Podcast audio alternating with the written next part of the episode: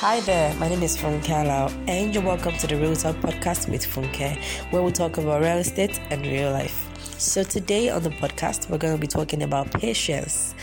All right, I know you're wondering, patience, why patience?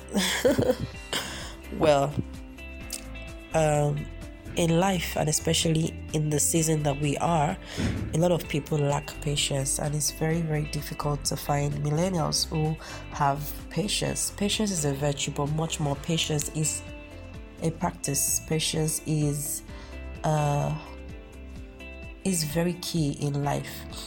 So I see people start businesses and then they run out of patience and they stop or start out in a career path and then they run out of patience and they stop um, it's not only lack of funds that ruin a business or lack of competence. Sometimes it's lack of patience. As, especially even in my journey in real estate, I've realized that some people do not have patience, so they cannot see an investment through. Then they exit abruptly and they lose out on a lot of profit. Patience is is is very important. You know, in every aspect of life, it's important to be patient. So, to be patient rather so that you can watch your fruits you know grow so that you can actually reap the benefits of your hard work some people cheat themselves out of success because they are not patient. You know, you just want to see results in a hurry, you want to blow, you know, this mentality of I must blow that we have now, especially in Nigeria. Everybody wants to start a thing and then before you know it, boom, like there's so much money and popularity.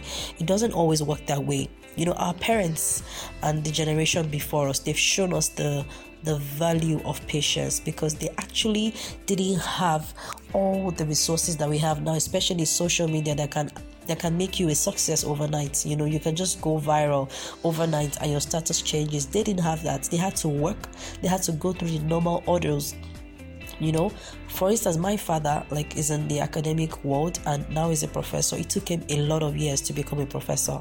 It took him a long time. Even though he had his doctoral he had his um, phd before i was born it still took him a long time to become a professor. He'll write papers you know and i saw the process and i actually understood the value of patience with that.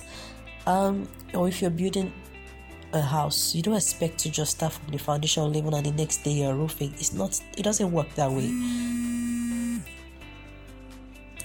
It doesn't work that way, you know. Um, I've never been married before. I'm not married, but I know that in marriage, patience is also a vital part of every marriage. You know, if both parties in a marriage do not have any you know, iota of patience in them, that marriage is bound to crash. So there's nothing good in this life that is built without patience. Trust me. Um, there's something we say in the investment field, um, patience capital. It's important. Like every investor needs to have patience capital because you cannot just expect to invest in something and the next day your investment is paying off already, except it's some kind of Ponzi scheme or something. It doesn't work that way you need to have patience while investing. You need to have patience capital because most times investment is a long-term game. It's a long-term game most times. You know you don't real investors understand the value that time plays in any form of investment. Same thing for real estate you know some neighborhoods in some areas when you invest you know that in the next five years there's nothing coming out of this real estate investment. But after five years your profit is going to be wow.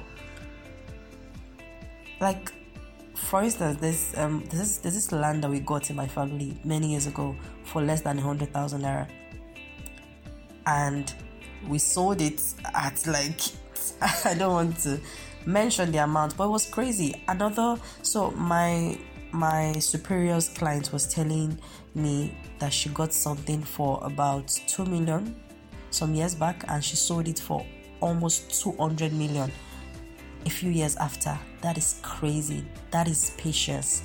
That is investment. That's the long term game. You know?